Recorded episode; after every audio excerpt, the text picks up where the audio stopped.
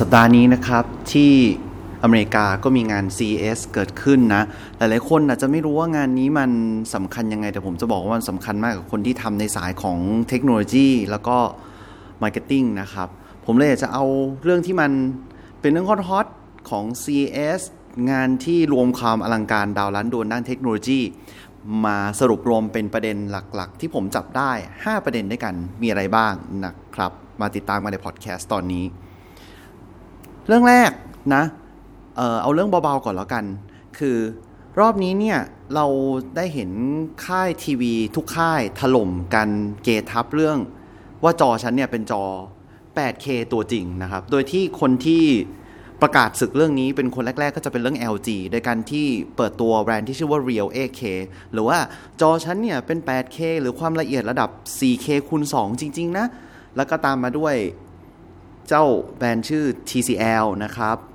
หรือแม้แต่อย่าง Panasonic แล้วก็แบรนด์อื่นๆที่เป็นแบรนด์ทีวีนะที่อาจจะไม่ดังในบ้านเรา แต่ว่าในอเมริกาเขานิยมกันเนี่ย ต่างคนก็ต่างเกทับกันว่าทีวีฉันเจ๋งกว่านะอะไรอย่างนี้นะครับ ก็จะเป็นเทรนด์เทรนด์แรกที่เห็นในนี้เนาะก็ถ้าใครก็ตามที่รอกำลังจะซื้อทีวีอยู่เนี่ย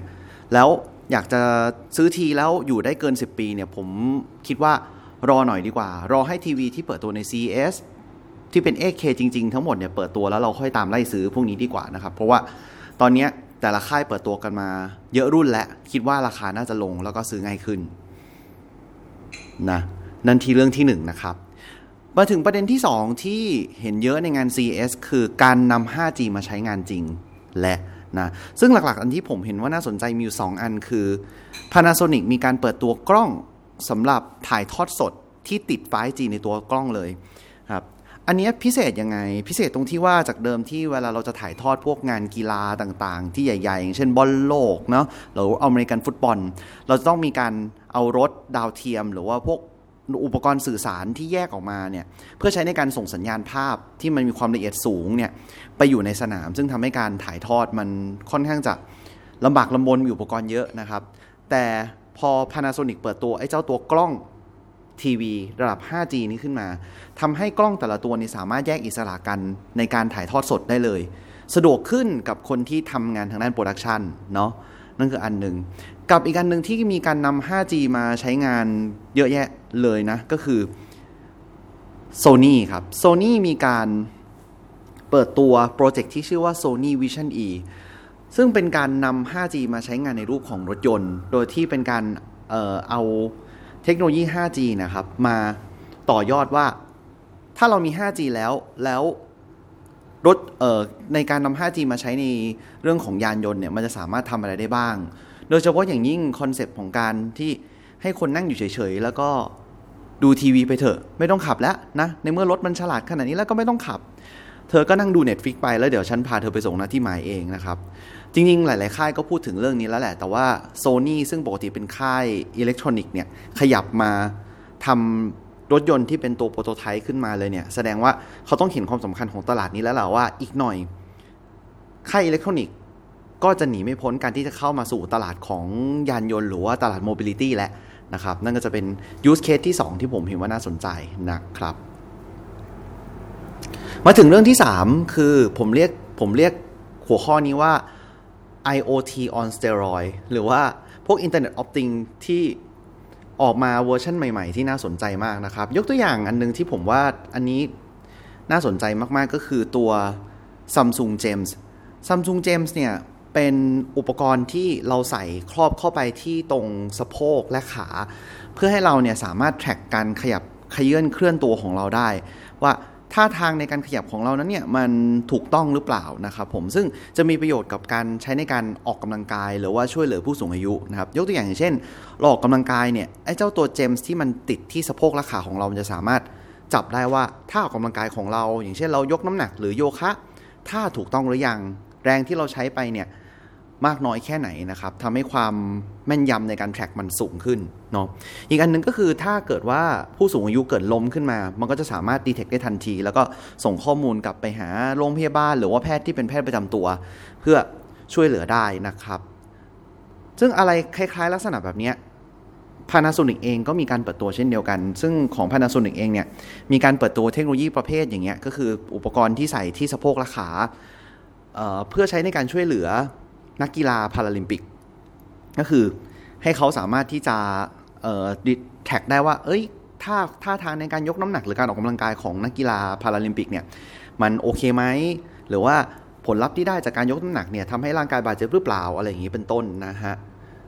เราจะเห็นอุปกรณ์ที่เป็นลักษณะเหมือนติดกับร่างกายพวก wearable ต่างๆเนี่ยเริ่มเยอะมากยิ่งขึ้นนะครับ แล้วก็มีความสามารถในการทำงานที่ ดีมากยิ่งขึ้น ยิ่งมันร่วมทำงานกับ AI แล้วเนี่ยยิ่งน่าสนใจว่าอนาคตมันจะยิ่งมีอะไรโผล่ออกมามากกว่านี้อีกหรือเปล่านะนั่นคืออันนึงนะ แล้วก็อีกอันนึงที่ผมว่าน่าสนใจในกลุ่มของ IoT on steroid ก็คือ ตู้เย็นผมขอเรียกว่าตู้เย็นสู่รู้จาก LG แล้วกันคือเจ้าตู้เย็นสู่รู้ของ LG เนี่ยครับผมมันเป็นการต่อยอดจากเทคโนโลยีปีที่แล้วที่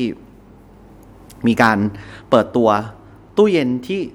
สามารถจะเคาะน็อกๆสองรอบ แล้วมันจะโชว์เข้ามาให้ดูได้ว่าข้างในตู้เย็นมีอะไรอยู่ในนั้นบ้างนะครับ คราวนี้ LG คงรู้สึกว่าเท่านี้มันคงยังไม่พอ 2020 ต้องมีอะไรใหม่ คราวนี้ในเมื่อมันรู้แล้วว่าคอนเทนต์ที่อยู่ในตู้ มีอาหารอะไรเหลืออยู่บ้าง ปีนี้มันก็เลยมีการเปิดตัวเทคโนโลยี AI ที่ทำให้เราสามารถดูได้ว่า เฮ้ย ถ้าเกิดว่าของชิ้นไหนหมด ให้ตู้เย็นสั่งอัตโนมัติเลยก็ได้ หรือ หนักไปกว่านั้นคือ ให้ตู้เย็นเนี่ย ดูว่าของในตู้มีอะไรบ้าง แล้วคิดเมนูมาให้หน่อยว่า จากไอ้ของที่มีอยู่ในตู้เนี่ย ฉันจะทำอาหารอะไรเย็นนี้ได้บ้างนะฮะก็เป็นอะไรที่ผมถึงเรียกว่ามันว่าสู่รู้ไงเพราะว่าที่ดูเนี่ยว่ามันใช้ AI ในการช่วยให้เราไม่ต้องคิดแม้แต่เมนูอาหารที่จะทำในเย็นนี้นะครับผมก็คงจะดีแหละสำหรับคนที่มีภารกิจยุ่งเหยิงนะครับ แต่ในมุมนึงก็ ห่วงเรื่อง privacy หรือเปล่านี่ค่อยว่ากันอีกทีนึงเนาะเดี๋ยวต้องรอให้มันออกมาจริง ๆ ก่อนว่าจะออกมาเป็นยังไงบ้างนะครับ นั่นก็จะเป็นตัวอย่างของที่น่าสนใจเรื่องของ IoT on steroid นะสามหัวข้อละ คราวนี้มาที่หัวข้อที่ 4 คือ ผมเรียกผมเรียกกลุ่มนี้ว่าเป็นหนีแล้วกันค่ายรถอยากเป็นผู้ว่านะครับ คือตอนนี้ค่อนข้างชัดเจนแล้วว่าค่ายรถใหญ่ๆหลายค่ายเนี่ย มองว่าตัวเองไม่ได้เป็นผู้ผลิตรถยนต์อีกต่อไปแล้วนะครับ เราเลยจะเริ่มเห็นค่ายรถหลายค่ายที่ไม่เคยโผล่มา Make Keynote ใน CES มาก่อนเลยอะเริ่มเข้ามาจองพื้นที่เปิดบูธแล้วก็มี Keynote ในงาน CES หลักๆ ที่เป็นไฮไลท์ของปีนี้มี 2 ค่ายคือ Hyundai กับ Toyota แต่ละค่ายพูดถึงเรื่องของจุดยืนของตัวเอง คล้ายๆกันแต่ว่าวิธีการที่นำเสนอแตกต่างกันครับฮุนไดเนี่ย พยายามนำเสนอว่า โอเค ปัจจุบันนี้ฉันเป็นบริษัทขายรถ แต่อีกหน่อยฉันจะเป็น mobility solution provider แหละ คือไม่นะ ฉันไม่ได้ขายรถแล้ว แต่อะไรก็ตามที่มันต้องเคลื่อนที่ฉันทำหมดเลย ซึ่งคอนเซปต์ที่เขานำเสนอมาก็คือทำเป็นเฮลิคอปเตอร์ไฟฟ้าครับ ที่มันจะสามารถบินได้อัตโนมัติ แล้ว มันยังมีการไปร่วมกับ Uber ด้วยเพื่อที่จะทำ Uber ผมถ้าผมจำชื่อไม่ผิดจะชื่อว่า Uber Fly คือเราสามารถเรียก Uber ให้บินมารับเราที่สถานที่ของเราได้นะครับ ซึ่ง Uber ก็จะทำหน้าที่เป็นเหมือนแพลตฟอร์มที่ใช้ในการทำ ride sharing นั่นแหละก็คือหาลูกค้าให้ ส่วนฮุนไดเนี่ยก็เป็นพาร์ทเนอร์กับ Uber ในการที่จะผลิตตัวเฮลิคอปเตอร์ไฟฟ้าตัวนี้ซึ่งเขายืนยันด้วยนะว่า ตัวนี้เป็นไปได้นะครับ ด้วยเทคโนโลยีปัจจุบันที่มีอยู่ทั้งในเชิงของแบตเตอรี่ แล้วก็ในเชิงของมอเตอร์ด้วยเนาะแล้วก็จะเอาตัวคอปเตอร์ตัวนี้เอาไปให้บริการโดยผ่านพาร์ทเนอร์ก็คือ Uber เพราะเขามองว่าอนาคตคงคนคงไม่อยากจะซื้อรถอีกต่อไปแล้วนะครับ อีกอันนึงที่ฮุนไดนำเสนอมาเป็นไอเดียก็คือเป็นลักษณะของเออผมจะเรียกว่าเป็น pod ละกันคือเป็นเหมือนกับตู้เคลื่อนที่ ที่ข้างล่างจะเป็นมอเตอร์ไฟฟ้านะครับ แล้วข้างบนสามารถจะตกแต่งเป็นอะไรก็ได้ ซึ่งเจ้าตู้นี้มันจะสามารถตกแต่งเป็นร้านค้าก็ได้ ตกแต่งเป็นห้องทำงานเคลื่อนที่ก็ได้หรืออะไรก็ได้นะครับ ซึ่งจะทำงานคู่กับเจ้าตัวเฮลิคอปเตอร์ไฟฟ้านะฮะก็คือถ้าเกิดว่าเราไม่ได้รีบมากนัก ต้องการเดินทางในระยะทางสั้นๆ ก็จะใช้เจ้าตัว pod ตัวนี้ในการเดินทาง แล้วถ้าเกิดว่าเราต้องการเดินทางไปไหนไกลหน่อย แล้วก็ต้องการความรวดเร็วเนี่ยก็จะใช้ตัวคอปเตอร์ไฟฟ้าในการเดินทาง ซึ่งเขามองว่า 2สิ่งนี้ทำงานด้วยกันจะทำให้การเดินทางของ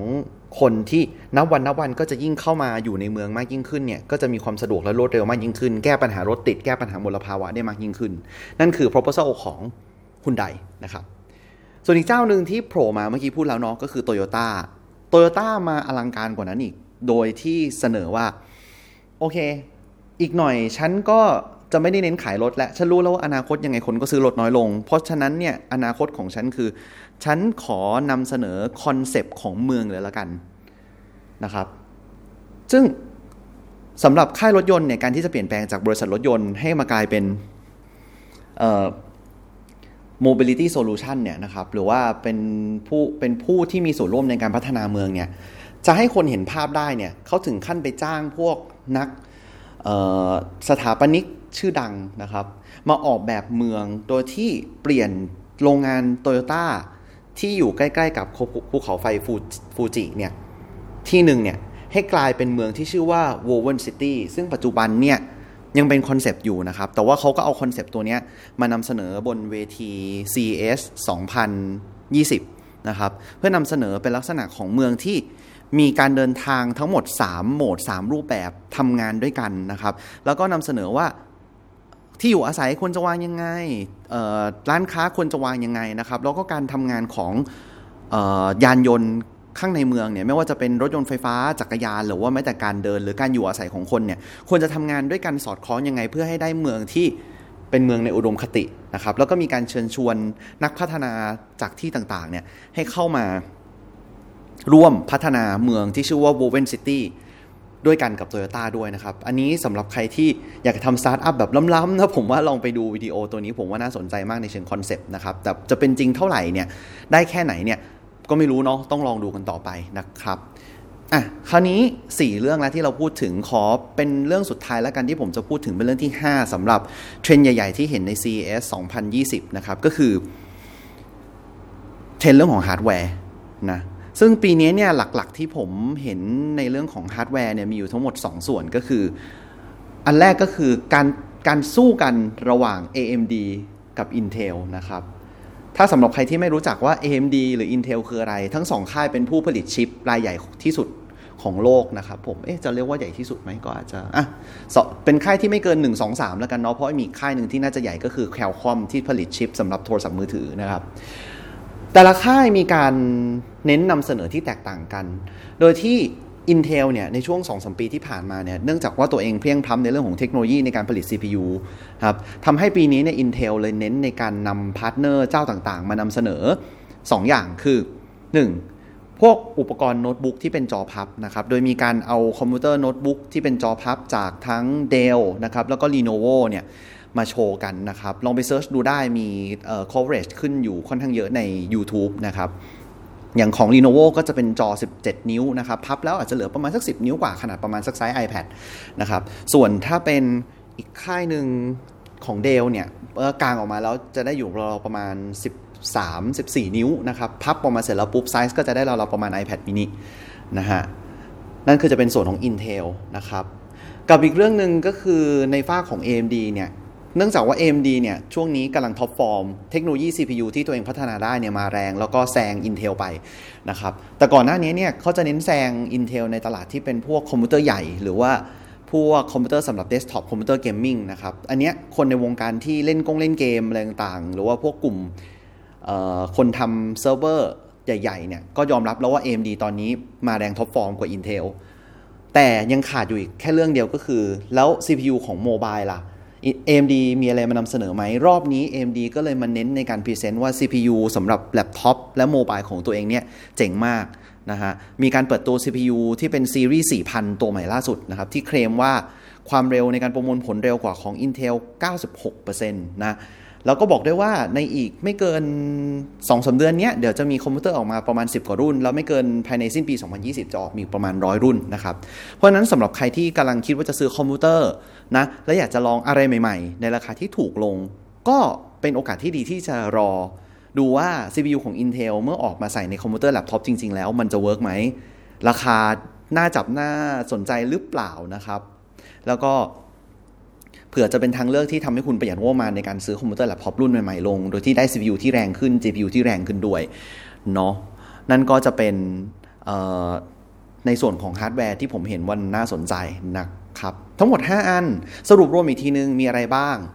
1. การต่อสู้กันในเรื่องของหน้าจอ 8K นะครับนั่นคือเทรนด์ที่ 1 2 คือการนำ 5G มาใช้งานจริง 3. คือเรื่องของ IoT on steroid คือ เริ่มเห็น IoT ที่เริ่มเข้ามามีบทบาทยุ่มย่ามกับชีวิตร่างกาย หรือว่าไอเดียของเรามากยิ่งขึ้นแล้ว แล้วก็อันที่ 4 คือค่ายรถอยากเป็นผู้ว่า อันที่ 5 ก็คือการต่อสู้กันในเชิงของฮาร์ดแวร์ระหว่างค่ายยักษ์ใหญ่ CPU 2 ค่ายคือ AMD กับ Intel นะครับนั่นก็จะเป็น 5 เทรนด์หลัก ๆ ที่ผมเห็นจาก CES 2020 นะครับ พยายามสรุปรวบรวม จริง ๆ พยายามไม่อยากให้เกิน 10 นาทีแต่ตอนนี้มา 10 กว่านาทีแล้วนะครับผมยังไงก็คิดว่าน่าจะช่วยให้หลาย ๆ คนได้เห็นเทรนด์แนวโน้มในอนาคตของเทคโนโลยีจากงานใหญ่ ที่สุดแห่งหนึ่งของปีที่ดันจัดช่วงปีใหม่เกือบทุกครั้งเลยก็ว่าได้นะครับ กับ CS 2020 นะครับผมก็ประมาณนี้แล้วกันเนาะสำหรับใครที่ฟังมาถึงตรงนี้นะครับ ยังไงก็ต้องขอขอบคุณมาก ๆ ดีใจที่ได้เจอกันนะครับ และอย่าลืมติดตามตอนหน้ากับ s u m o n c h a i c o m podcast นะครับ ผมวันนี้สวัสดีครับ